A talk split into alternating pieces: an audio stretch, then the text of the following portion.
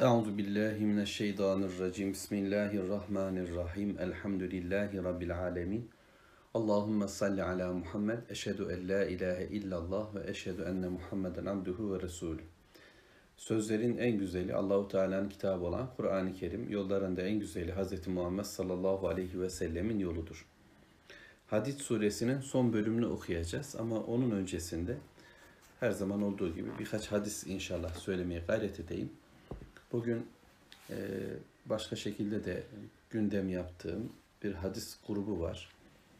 E, İmam Darimi'ne, Süneni Darimi'de rivayet ettiği hadis-i şerifler, ilim müzakeresiyle ilgili bir bab.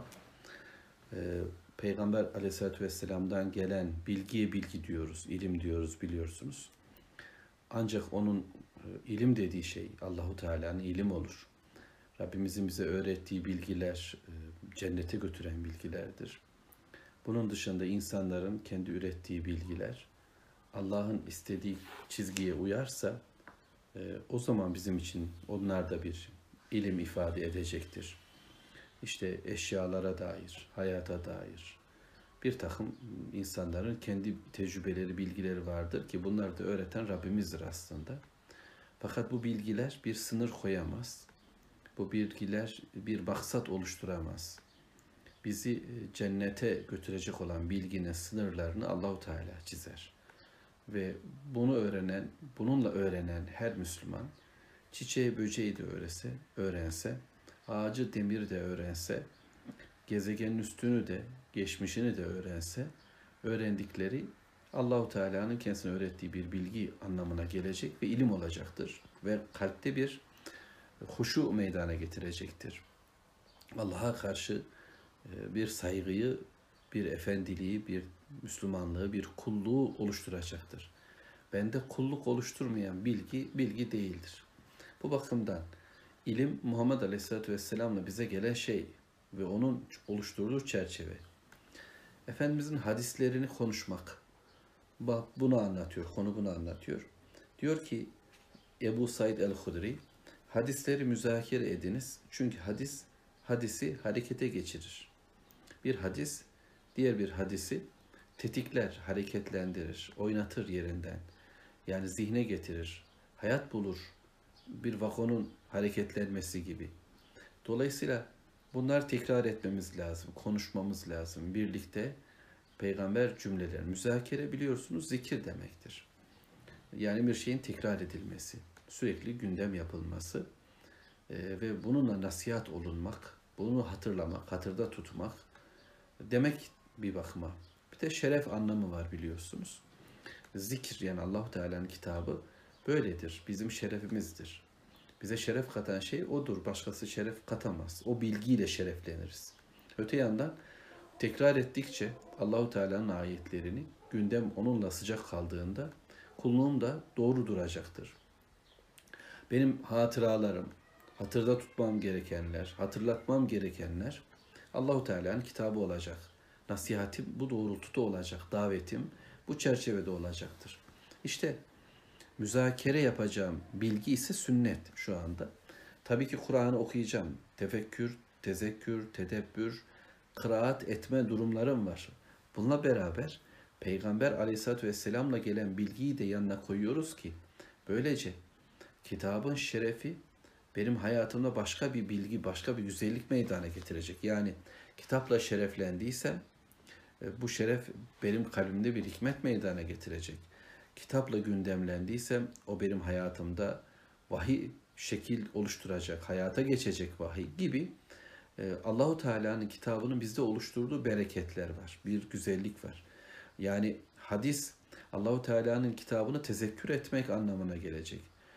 Kur'an bir davetse bu davetin nasıllığını biz Peygamber Efendimiz cümlesiyle okuyacağız. Öyleyse hadisleri konuşuyoruz.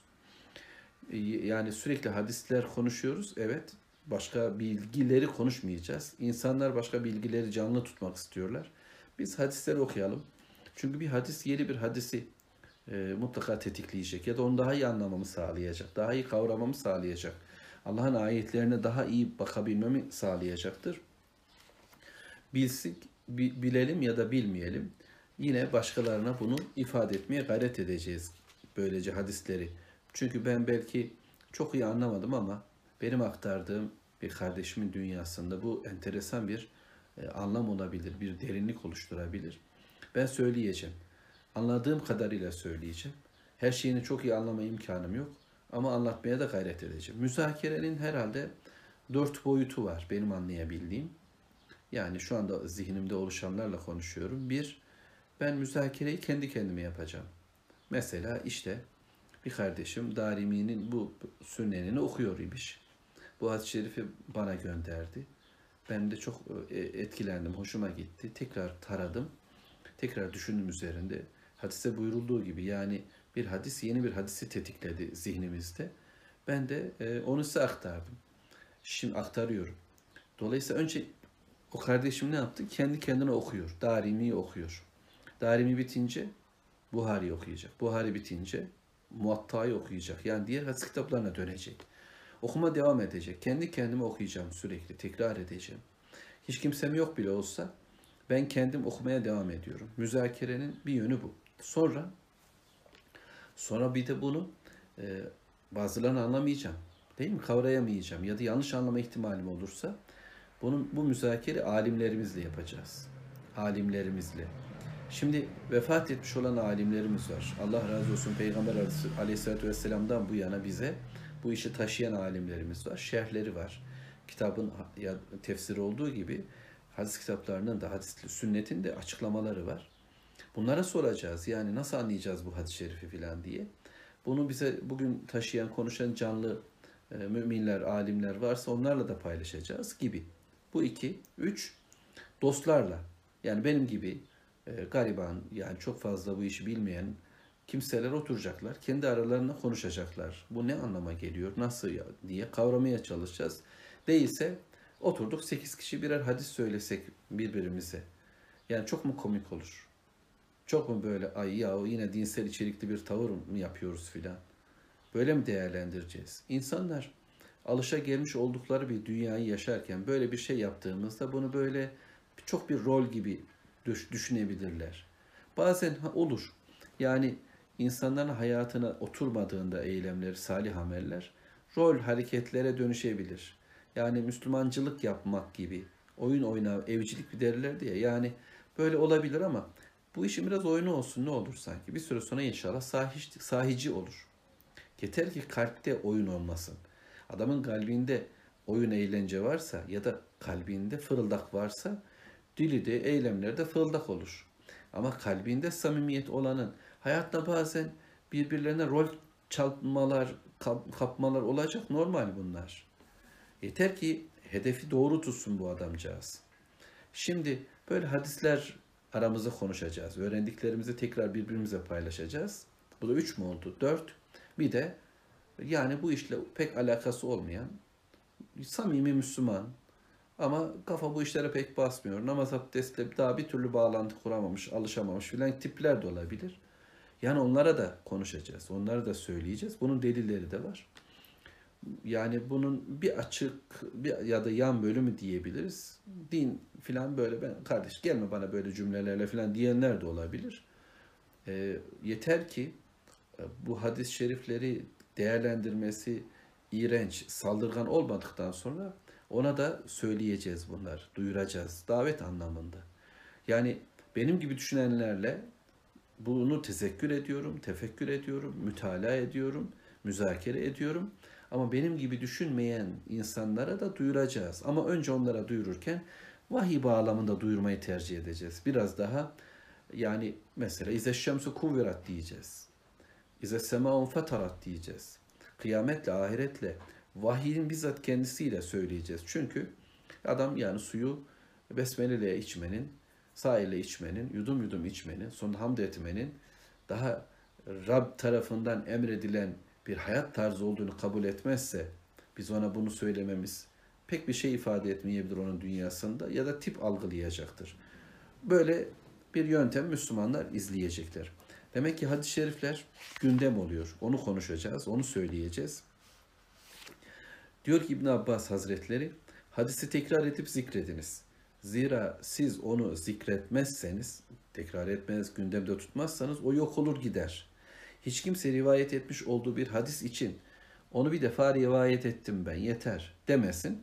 Çünkü aynı hadisi tekrar rivayet ederse o hadisi önceden işitmiş olanın ilmi artar, işitmemiş olan da işitmiş olur. Yani dinleyen de şöyle demeyecek. Kardeş ben onu biliyorum ya gerek yok söylemene. Ne bir daha duy yani bir daha duy. Abdullah İbni Ömer'in Mesud Müsned'ini okuyorum. Yani aynı rivayeti defalarca farklı ortamlarda bir daha bir daha bir daha herkese söylüyor. İşimiz ne? İşimiz hayrı ortaya koymak değil mi? Hayrı söylemek. Dilin en şerefli hali Muhammed Aleyhisselatü Vesselam'ın sözünün Allahu Teala'dan gelen kelamın bizim dilimize yerleştiği haldir. Bunun dışında daha güzel bir şey taşıdı mı bizim dillerimiz? Allah'ın zikrinden, emri bil maruftan, nehy münkerden daha güzel bir cümle var mı dile düş, düşecek? Evet, müzakere yapınız. Çünkü hadisi yaşatmak onu müzakere etmekle olur diyor yine bir başka rivayet. İbn Şihab Ez-Zühri Bedevilere hadis rivayet ederdi. Bedevi biliyorsunuz çölde yaşayan Müslümanlar onlara aktarırmış. Bir e, yine İsmail bin Reca ise mahalle mektebinin çocuklarını toplar onlara hadis rivayet edermiş. Öyleyse bilene bilmeyene, anlayana anlamayana biz hadis rivayet etmeye devam ediyoruz. Darimi'den sizlere birkaç hadis-i şerif okudum. Hadis-i şerifleri tekrar etmenin gerekliliğini ifade eden hadis-i şerifler okumaya çalıştım. En az üç kere tekrarın gerektiği ile bilgi, bilgiler var. Peygamber Efendimiz bir sözü altını çize çize üç defa söylermiş. Peygamberimiz bir sözün e, altını demeyelim bari. Üç defa tekrar edermiş. Peygamberimiz bir sözü üç defa tekrar edermiş. Eğer ben biraz önceki gibi yanlış söylediysem düzelteyim diye Resulullah sallallahu aleyhi ve sellemin isteği ise herhalde kalplerde iyice yerleşsin, otursun diye. Peki, hadis suresini okuyoruz.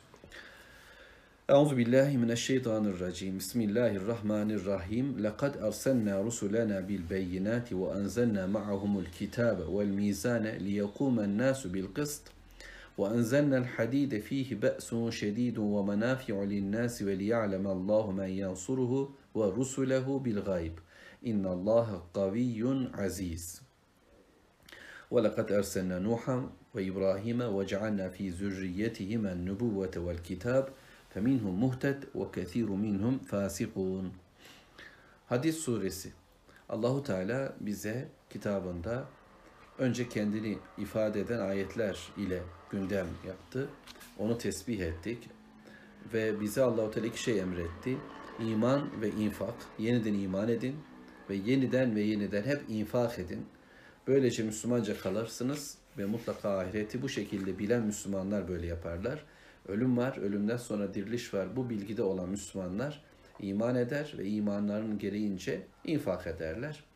Ve böyle olan mümin erkek ve kadınların ise dünyaları parıl pırıl parladığı gibi ahiretleri de aydınlık olacak. Önlerinde ışık, sağlarında ışık ve böylece insanların karanlık içerisinde bekledikleri bir demde onlar süratle Sırat Köprüsü'ne doğru gidecekler. Hesabı kolayca aşacak ve cennete ulaşacaklar. Bu sırada onları gören münafıklar var. Erkek ya da kadın olan münafıklar. Onlar beraber yaşamanın, dünyada birlikte olmanın getirdiği bir dostluk noktasını tutturarak dediler ki biz beraber değil miydik? Az da nurunuzdan, şu ışığınızdan birazcık da bize verseniz de biz de yolumuzu bulsak, böyle karanlıkta kalmasak, ayrı mı yedik, ayran mı içtik, ne yaptık böyle de bu hale geldik, neden bizi görmezlikten geliyor, ışığınızdan vermiyorsunuz diyesi oldular. Bunları da onlara dedik dönün. Arkanıza dönün. Nurunuzu orada arayın. Biz bu ışığı dünyadan getirdik. İstiyorsanız dünyadan. Burada nur vermek yok. İnsanların birbirine bu şekilde bir kıya olamaz. Dünyadayken çok geldik kapına. Dünyadayken çok geldik, çok anlattık, çok hatırlattık. Yapma etme kurbanım dedik ama siz başka bir hayatı tercih ettiniz. Neler yaptınız? Sizler e, böyle fitnelendiniz, kendi kendinizi havaya soktunuz, kendi kendinizi azdırdınız, kendi kendinizi yolsuzluğa sevk ettiniz, gözlediniz. Bu iş sürmez dediniz. Bu İslam'ın balonu söner, söner dediniz. Bu devran döner, bu teker bir şekilde kırılır. Başka işler olur. Şimdilik iyi gidiyor ama gitmez. Hayat başka, para başka, makam başka dediler. Ve böylece gözlediniz ne zaman düşeceğiz diye şüphelendiniz. Allahu Teala'dan gelen bilgiyi tereddütle karşıladınız. Peygamberle gelen bilgiyi olmaz düşündünüz. Size göre daha sabit, daha reel, daha gerçekçi cümleler vardı. Onun peşine takıldınız ve sizi idealleriniz, ileriye dönük planlarınız, plan ve projeleriniz oyaladı ve aldatıcı olan şeytan dinle, imanla, Allah'la aldattı. Müslümanların yanında olmak, eşinizin Müslümanı eş durumundan cennete gitmeyi ise sanki sağlayacak gibi, babanızın hoca olması sizi sanki bir yere götürecek gibi düşündünüz. Böyle böyle aldandınız ve buyurun biz size bunca hatırlatmamıza rağmen bunları yaşadınız. Dönün siz buralardan arayın nurunuzu, aydınlığınızı, cennet yolunu. Şimdi yok size de bir para, pul, imkan, cennet yok. Ne var? Fidye verseniz de, kendinizi verseniz de, çoluk çocuğunuza verseniz de ateşten kurtulamayacaksınız. Kafirler için de durum böyledir. Sonuç kötü olacak dendi onlara. Ve Allahu Teala sonra müminlere döndü. Bakın bunlar ne kadar tehlikeli bir pozisyonu yaşadılar. Cehenneme doğru giderken mahşerin mizanın kurulduğu o demde nasıl bir karanlıkta kaybolup gittiler. Ey Müslümanlar karanlıkta kaybolmak istiyor musunuz? Hayır. Öyleyse ehli kitap gibi olmayın. Sizden önce geçenler başka bir yolla Allahu Teala'nın dinini sımsıcak yaşarken onu kaybettiler, onu soğuttular. Yani coşkuları, imanları tazeyken, sıcakken yola koyulmadılar. İşin başına geçmediler, kulluklarını tazelemediler. Olur dediler, biraz daha zaman dediler. Sonra inşallah, maşallah filan diye kendi dillerine güya bir şeyler söylediler ve böylece öyle oyalandılar, öyle oyalandılar ki Allahu Teala'nın zikriyle kalpleri yatışacaktı, olmadı. Allah'tan gelen bilgi, hakla, hak gerçekler hayatlarına oturacaktı ama ertelediler. Onlar kaybettiler. Siz de böyle kaybetmeyin. Allah'ın zikrine uzağa düşmeyin. Kalplerinizi Allah'ın zikriyle canlı tutun diyor Rabbimiz ve böylece kalbin katılaşması demek ki zikirsizlikle ilgili Allahu Teala'nın kitabını çokça okumadığımızda Peygamber Aleyhisselatü Vesselam'ın zikrini yani hadis-i şeriflerini çokça gündem yapmadığımızda biraz önce söylediğimiz gibi müzakere etmediğimizde yürek katılaşacak, zihin betonlaşacak, dil kabalaşacak, hayat ise işe yaramaz hale gelecek, fasıklardan olacağız. Oysa Dirilten Allah, öldüren Allah, ölümden sonra dirilten Allah mutlaka o dirilik verecektir. Beton kalplere, taş duvarlara Allah'ın izniyle yeniden bir dirilik gelecektir. Olmaz diye düşündüğümüz adamlardan olurlar çıkacak. Ya Rabbi bizi de canlandır. Ve böylece Allahu Teala ayetleri düşünen, akleden kimseler için böyle anlatıyor. Bugün topraktan diriliş var, bunu anlayacağız. Ama toprak gibi olmuş, kaybetmiş bir toplumdan da Allah diptir hayatlar ortaya çıkartır. Ama ne yapmamız lazım? İnnel musaddikin vel musaddikat. Sadaka veren erkekler ve sadaka veren kadınlar. Allahu Teala güzel bir borç veren erkekler ve kadınlar. Bunu yaparlarsa eğer kat kat artırılır. Dünyaları da hareketlenecek. Demek ki önce bir vermeye çalışalım. Bir fedakarlık başlasın hayatımızda. Allahu Teala'nın istediği bir hayat için bir mücadele başlasın. Okumaya çoğaltalım, anlamayı çoğaltalım. Önce vaktimizden bir cömertlik yapalım. Sonra sonra cebimizden de cömertlik yapacağız. Omuz da vereceğiz, kulak da vereceğiz. İnsanlara Allahu Teala'nın dininin yaşanması için bir gayretle yaklaşacağız. Böyle yapanların dünyası da güzel, ahiret de güzel. Allah'a ve Resulüne iman eden kimseler onlar sıddıklar. Allah katında şehitler, şahitler, tanıklar. Onlara ecir de var, nur da var. Ama kafirler, yalanlayanlar, ayetleri yok kabul edenler onlar için ne var? Cehennem. Cehennem var ve oranın asabı olacaklar. Çünkü onlar dünya ile kaybettiler. Oysa dünya neydi? Dünya bir oyundu, bir eğlenceydi, bir süslenmeydi ve övünmeydi karşılıklı ve malı ve evladı yani sayısal güçleri ya da ekonomik güçleri çoğaltma derdiydi. İnsanlar bununla bir ömür sürdüler. Aynen bir yağmura benzer. Yağmur yağar ve bu otları hareketlendirir. Buğdaylar, başaklar ortaya çıkar.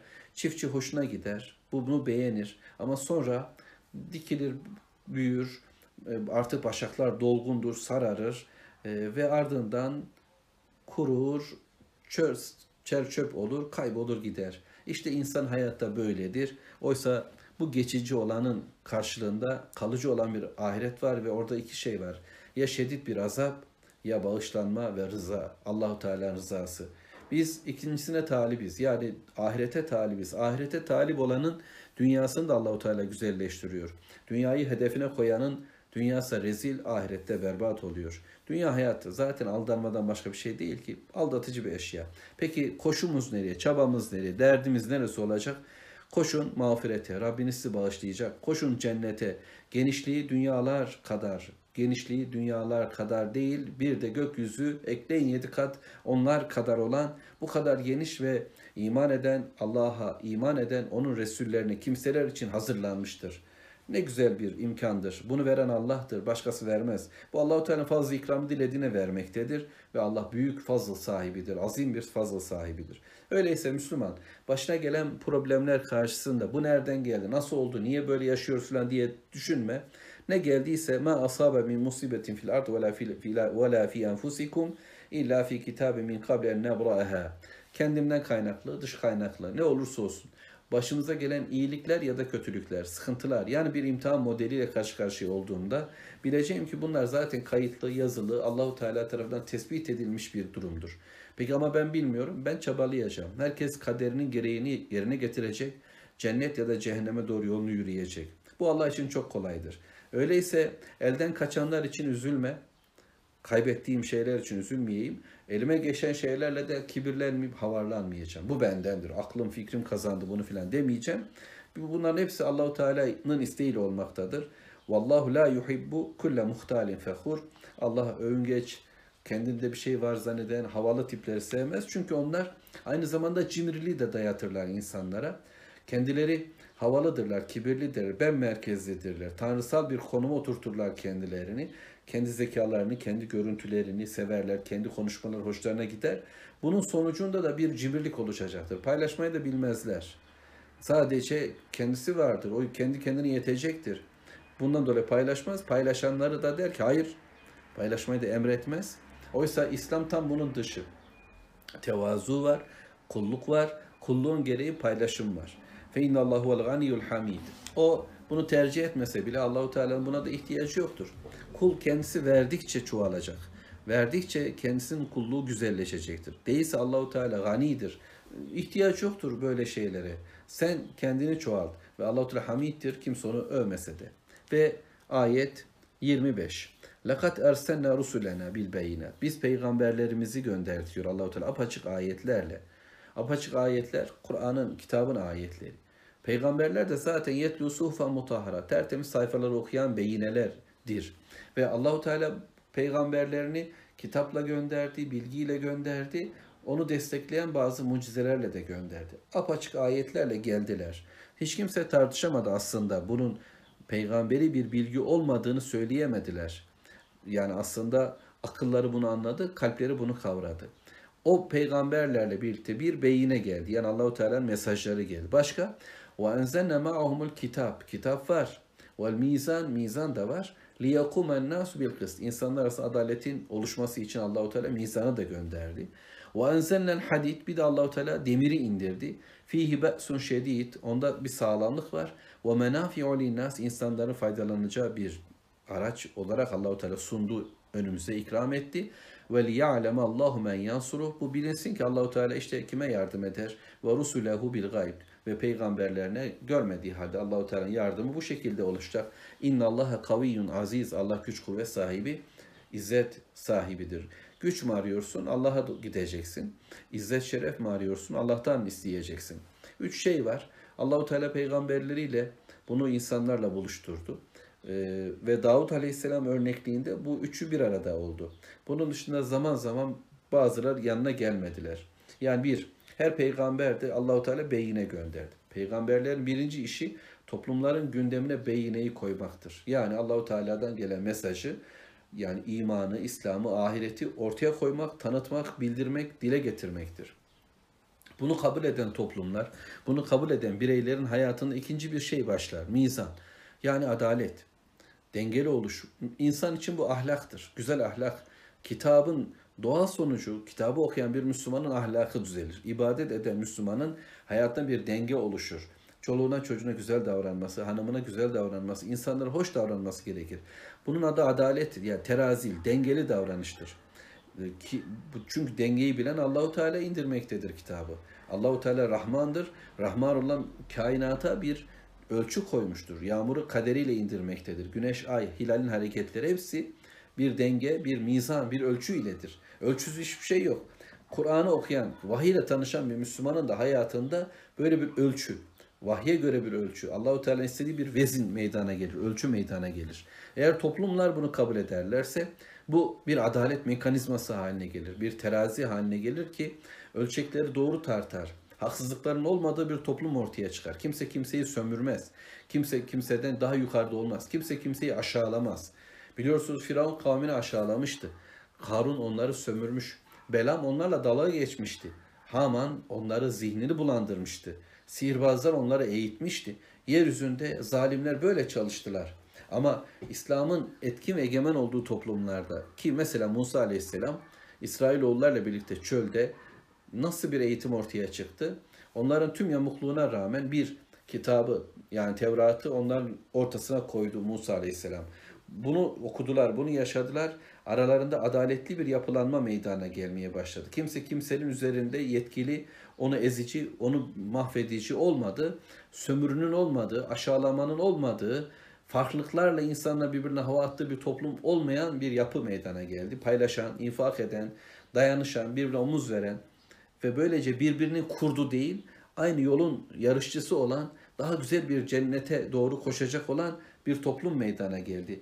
Böylece mizan toplumda meydana geldi. Ama bu toplumu koruyacak üçüncü bir şeye ihtiyaç var. O da demir. Nedir demir? İşte sertlik var onda. Yani bununla savaşırız. Kılıç. Nitekim Muhammed Aleyhisselatü Vesselam diyor ki ben kıyamet öncesi kılıçla gönderildim. Ve rızkım mızrağımın gölgesindedir diyor. Yani evet gül peygamber böyle gül kokulu sadece bunu anlatır gibi oluyoruz. Ama peygamber diyor ki kılıçla geldim ve mızrağımın gölgesindedir rızkım. Şimdi Müslümanlar sadece kitabın okuyucuları, sadece burada bu kitapla birlikte olan okuyup duran çok bilgili aman ne erdemlere sahip kimseler adalet de kurmaya çalışıyorlar. Fakat güçleri yoksa bunların hepsi savrulur gider. Zalim güçler gelir, şeytani güçler gelir, bunu ellerine alır gider. Dolayısıyla sonraki bir aşamada yani İslam'ı kabul etmiş bireylerin oluşturduğu bir toplumda adalet meydana gelir. Bu adaleti koruyacak cihat meydana çıkacak. Bu da demir demektir. Ve insanların faydasına olan dünyavi teknolojiler de burayla ilgilidir. Ha o zaman bunlar varmış. Bak dinde bu da varmış. Buradan başlayalım mı? Onu bilmiyorum ben. Ben Medine'de inen bir sureyi okuyorum. 13 yıl boyunca Peygamber Aleyhisselatü Vesselam'ın muhacir olmadan önce Müslümanları zihnini ayetlerle donattığını biliyorum. Bununla kendi kimlikleri değişti. Şirk dünyası karşısında muvahhid bir duruşu kazandılar.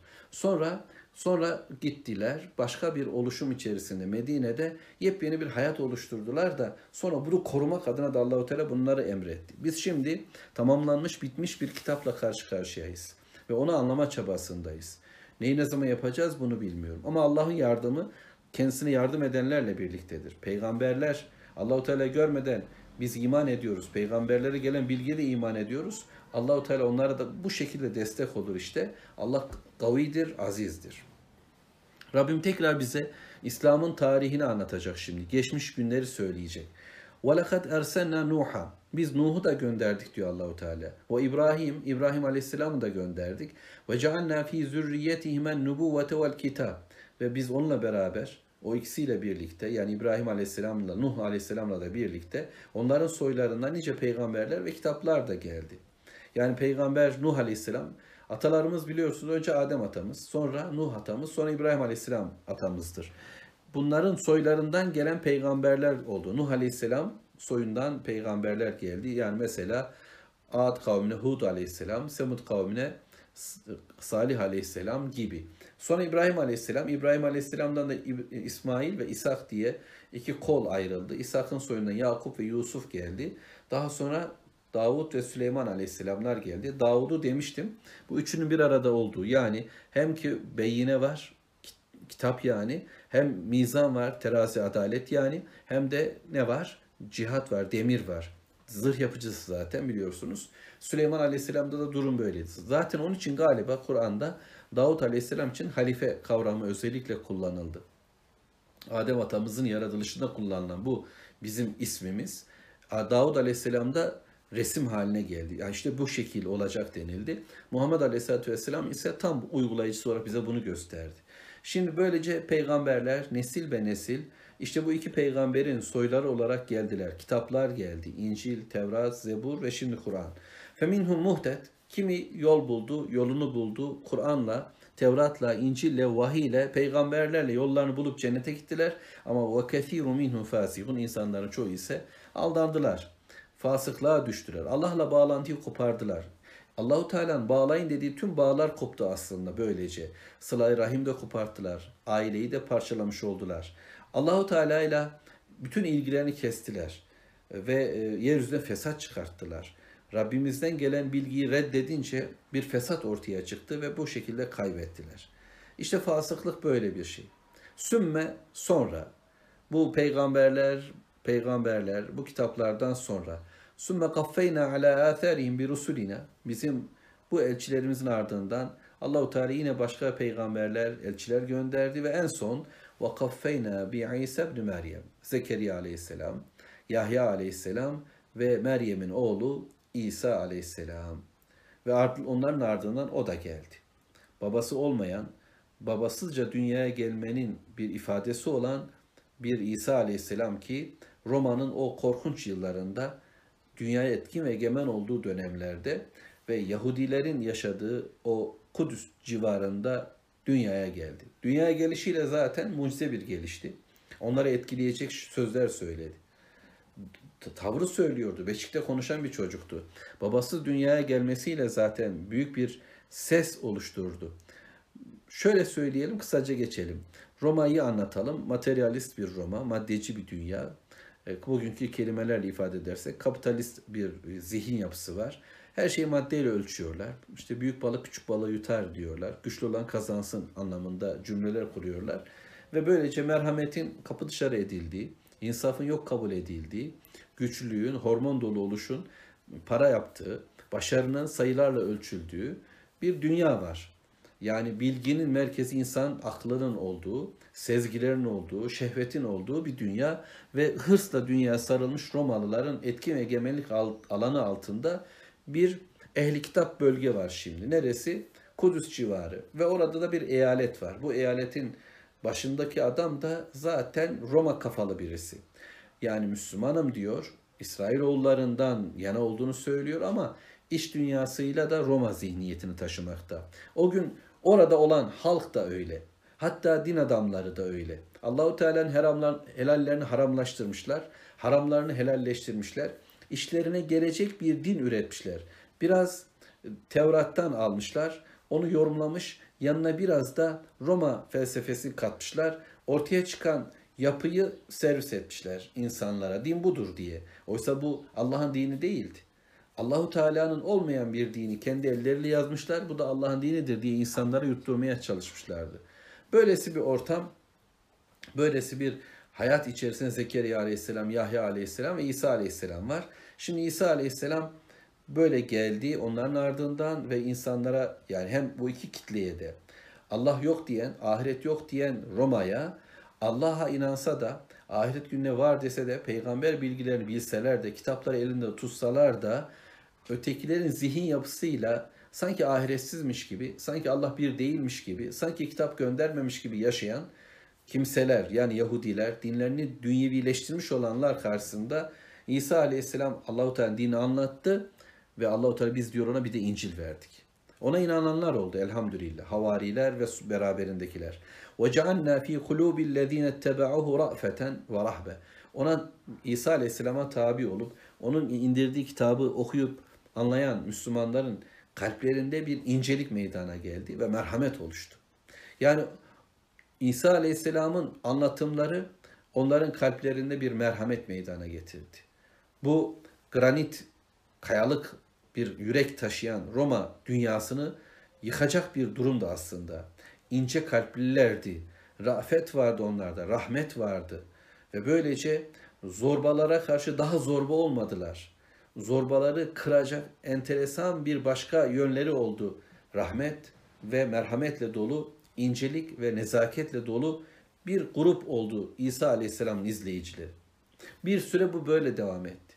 Fakat daha sonra وَرَحْبَانِيَّةً اِبْتَدَعُوهَا مَا كَتَبْنَا عَلَيْهِمْ اِلَّا ابْتِغَاءَ رِضْوَانِ اللّٰهِ Şimdi Allahu Teala'nın rızasını kazanmak uğruna onlar Allahu Teala'nın onlara farz kılmadığı bir şeyi de kattılar.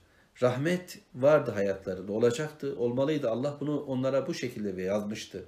Rafet vardı, incelik vardı. Bu da Allahu Teala'nın yazgısı ve emriydi. Bunu yaşayacak, böyle davranacaklardı. Ama üçüncüsünü Allah söylememişti. Onlar da kötü niyetle değil ama Allah'ın rızasını daha iyi kazanalım diye ruhbanlık ürettiler. Yani evlenmediler. Yani dünyadan, insanlardan el ayak çektiler.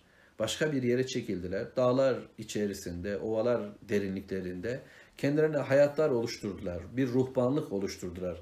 Allah'ın istemediği kadar, Allah'ın istemediği şekilde Allah'ı memnun etmeye çalıştılar. Oysa Allahu Teala bize kitabında neyle memnun olacağını söylemektedir. Peygamber Aleyhisselatü Vesselam'la bunun şeklini, şemalini, çizgilerini öğretmektedir. Onlar Rablerini daha da iyi memnun edebilmek için böyle yollara girdiler. Bunu dinlerine koydular.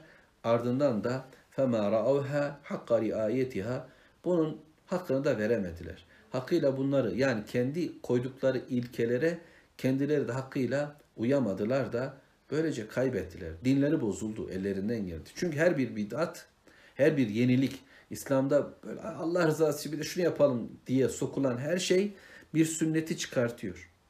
Dolayısıyla yüzde yüz sünnet olan, yüzde yüz hikmet olan, yüzde yüz doğru olan bir yapının içerisine siz doğru gibi görünen bir şey daha kakaladığınızda mecburen bir tanesi çıkıyor. 99 doğru bir yanlış haline geliyor. Ve bir süre sonra bu farklı bir şekilde yayılıyor ve toplum yani iman, İslam, Müslümanca bir hayat kaybolmaya başlıyor. Böylece bunlar da kayboldular. Feateyna bu ne zaman oldu? Belki İsa Aleyhisselam'dan 150 yıl sonra filan mı diyeceğiz tam bilmiyorum bunun tarihini. Ama bir bozulma süreci başladı. İnsanlar ağır ağır belki romanın tutumu da çok etkili oldu. Yani arslanlar, ayılarla dolu arenalarda Müslümanları parçaladılar. Gladyatörlerin önüne koydular. E, her gelen imparator onların takipçisi oldu. Bir bakıma Roma siyaseti onlar üzerinden gitti. Yani İsevilere karşı, İsa Aleyhisselam'a karşı yapılan mücadeledeki başarı e, Roma senatosunu ya da Roma dünyasını, felsefesini e, etkiliyordu. Başarıyı buna göre ölçüyorlardı. Bugün de böyledir ya. Yani Müslümanlar üzerinde yapılan her türlü hareket, kıyım, e, onlar asimile ediş, onların zihinlerini tarumar ediş, onların ahlaklarını bozuş, başarı hanelerine yazılacaktır. Dünya siyasetinde, dünya yönetenler tarafından asıl mücadele konusu budur şöyle işler yaptık diye. Her bir dönem hep Müslümanlarla alakalı bir bitiriş, bir e, üzerine geliş vardır. Şöyle biraz müminler rahatlayıp da daha iyi işler yapacağız dedikleri anda bir bakarsınız bir başka yerden tokat, bir başka yerden tokat gelecektir. Bunlara da böyle oldu. Bu da onları sanırım daha kıyılara çekti. Bununla Allahu Teala'yı e, daha iyi anacaklarını, bunların dünyasına biz girmeyelim, kirli dünyalarında olmayalım dediler. Fakat başka bir kir başladı hayatlarında Allah korusun. Çünkü Allahu Teala'nın istediği doğrudur. Kavgamızın modelini de Allahu Teala belirler. O yolda o şekilde devam edeceğiz. فَاَتَيْنَا الَّذ۪ينَ آمَنُوا مِنْهُمْ اَجْرَهُمْ Onlardan iman eden ücretlerini Allah tas tamam verdi. Yani imanlarını bozmayan, İsa Allah'ın oğludur, üçtür, ikidir filan demeyenler varsa tevhid üzere, İncil üzere bir hayatı sürdürmüş olanlar Böyle ufak tefek yanlışları olsa da Allahu Teala onları affedecek, bağışlayacak, ücretlerini tam verdi. O kethiru minhum fasikun fakat onların da çoğu fasık oldu. Nasıl bir evvelkiler Yahudileşerek, bir evvelkiler müşrikleşerek, peygamberlerin çağrısını yok sayarak yine kötülüklere düştüler. Bunlar da Hristiyanlaştılar. Aziz Pavlos'la birlikte onlar dinlerini değiştirdiler. Hristiyanlık diye bir şey ortaya çıktı. Biraz İsa Aleyhisselam'ın dini, biraz Roma'nın dini. Şöyle harmanladılar, karıştırdılar. Az demokrasi, biraz e, feminizm, biraz liberalizm, biraz materyalizm, biraz e, sufizm hepsini karıştırdılar. Ortaya yeni bir yapı çıktı ve bununla yoldan çıktılar. İşleri bozdular. Allahu Teala'dan gelen dini yamulttular, değiştirdiler. Allah korusun. Bunları Allahu Teala bize anlatıyor. Yani bunu anlatırken tarih anlatıyor evet. Ama bunu anlatırken bana, bize ey iman edenler ehli kitaba dönüşmeyin demişti 16. ayet-i kerimede. Şimdi ehli kitaba dönüşmenin işte nasıllığını Rabbim söylüyor. Bir, dünyaya kapılarak dünya ile yenilmek var. İki, aldatıcı şeytan tarafından aldatılarak yenilmek var. Bunu da Rabbim bize önümüze koydu. Böylece aldanmayalım dünyaya diyeceğiz ama aldanmayalım Allah diyerek de. Ya doğru dini doğru şekilde Rabbimizin kelamından, peygamberimizin sözlerinden öğreneceğiz. Ya eyyühellezine amenu saate bakıyorum. Ey iman edenler ittakullah Allah'a karşı gelmekten sakının. Takvalı olun. Yolunuzu Allahu Teala'nın istediği şekilde bulun.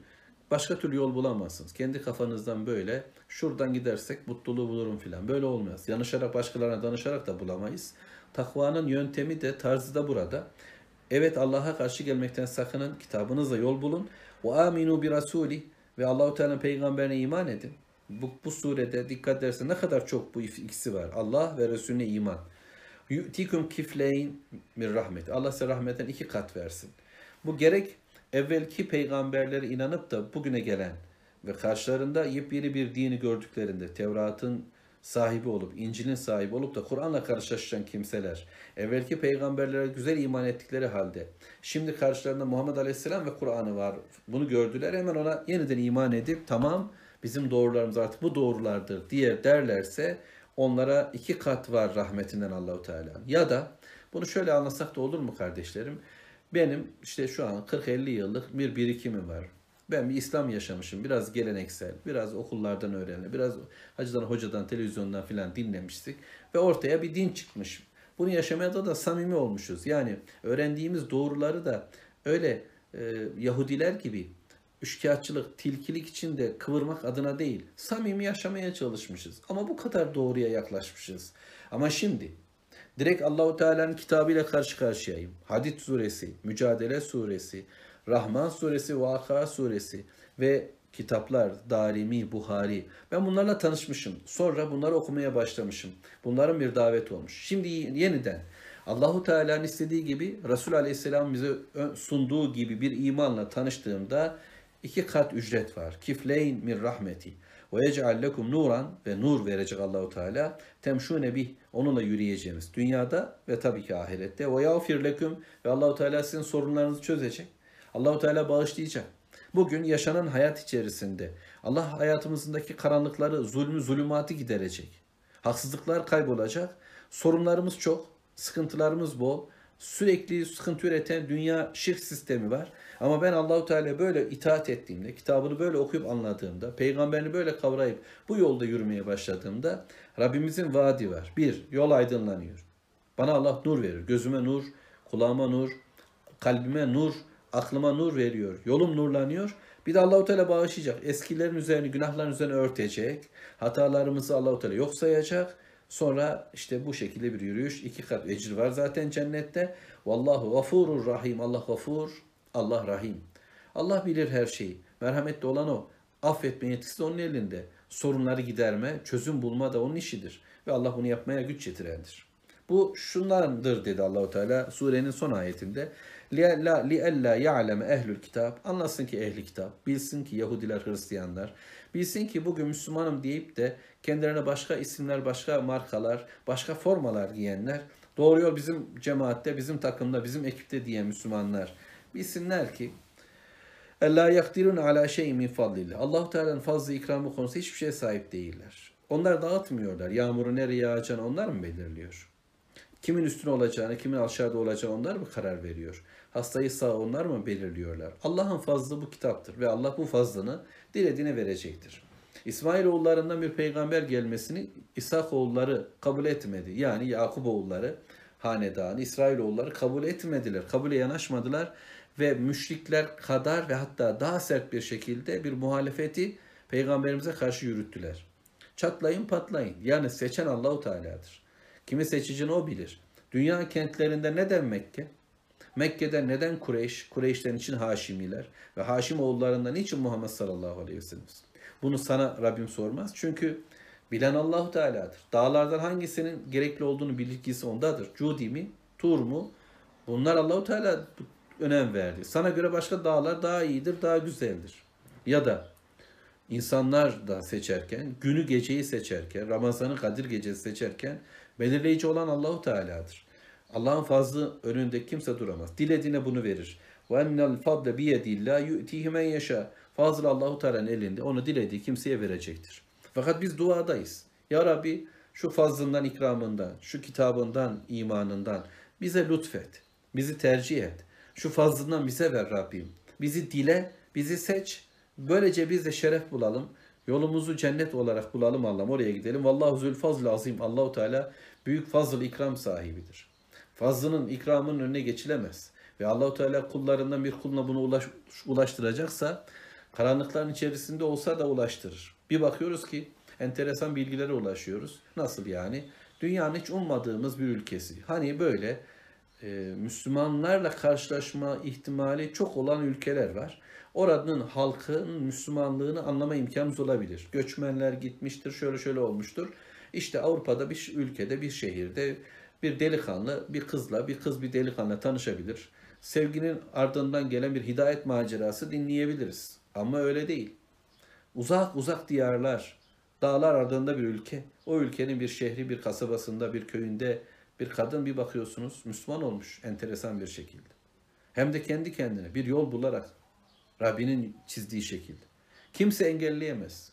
Allahu Teala'nın rahmetini, nimetini kimse engelleyemez. Ha bunu şunun için anlatmıyorum. Ya dostlar böylece Allah dilediğini seçer işte filan deyip işi kenara koymak, kendimizi böylece seçilmişlerden hissedip oturmak adına bunu söylemedim. Çabalamak adına bunu söyledim. Gayret edeceğim. Fazla ikramı kazanmak için çabalayacağım. Ve Allahu Teala'nın fazlının ikramını insanlara ulaştırmak için de gayret edeceğim. Niye iman var? Niye infak var? Bu değil mi mevzu?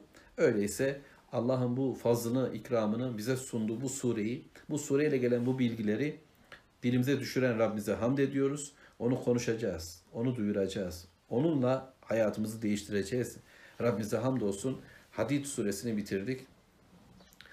Dostlarla konuşalım. Sizlerle istişare edelim. Nasıl yapacağım bilmiyorum. Yani bu işin e, devamlılığı noktasında hem teknik olarak bazı sıkıntılarım var hem de zaman olarak bazı sıkıntılarım var. Ee, inşallah sonrasında müminler bizimle istişare etsinler. Mesajlarınızı beklerim. Yani övgüler alalım diye işte hocayı gaza getirelim falan öyle şeyimiz yok. Triplerimiz yok Allah'a hamdolsun. Yani yapmam gereken şeyi yapmam gerektiğini biliyorum. Ve burası faydalı olur mu olmaz mı noktasında ya da zamanımızı ne kadar buraya yöneltelim diye düşünüyoruz. Elhamdülillah çok konuşan hocalar var. Ee, bunların konuşmaları da hoş ve güzel elhamdülillah. Dinin sahibi Allah olunca dilediğini konuşturuyor, hayırla söylettiriyor. Ee, ucundan bir hayır söyleyen de biz olacağız ama e, bunu tekrar e, haberleşelim, görüşelim. Dualarınıza talibim. Allah'a emanet olun. Velhamdülillahi Rabbil alemin. Allahümme salli ala Muhammed.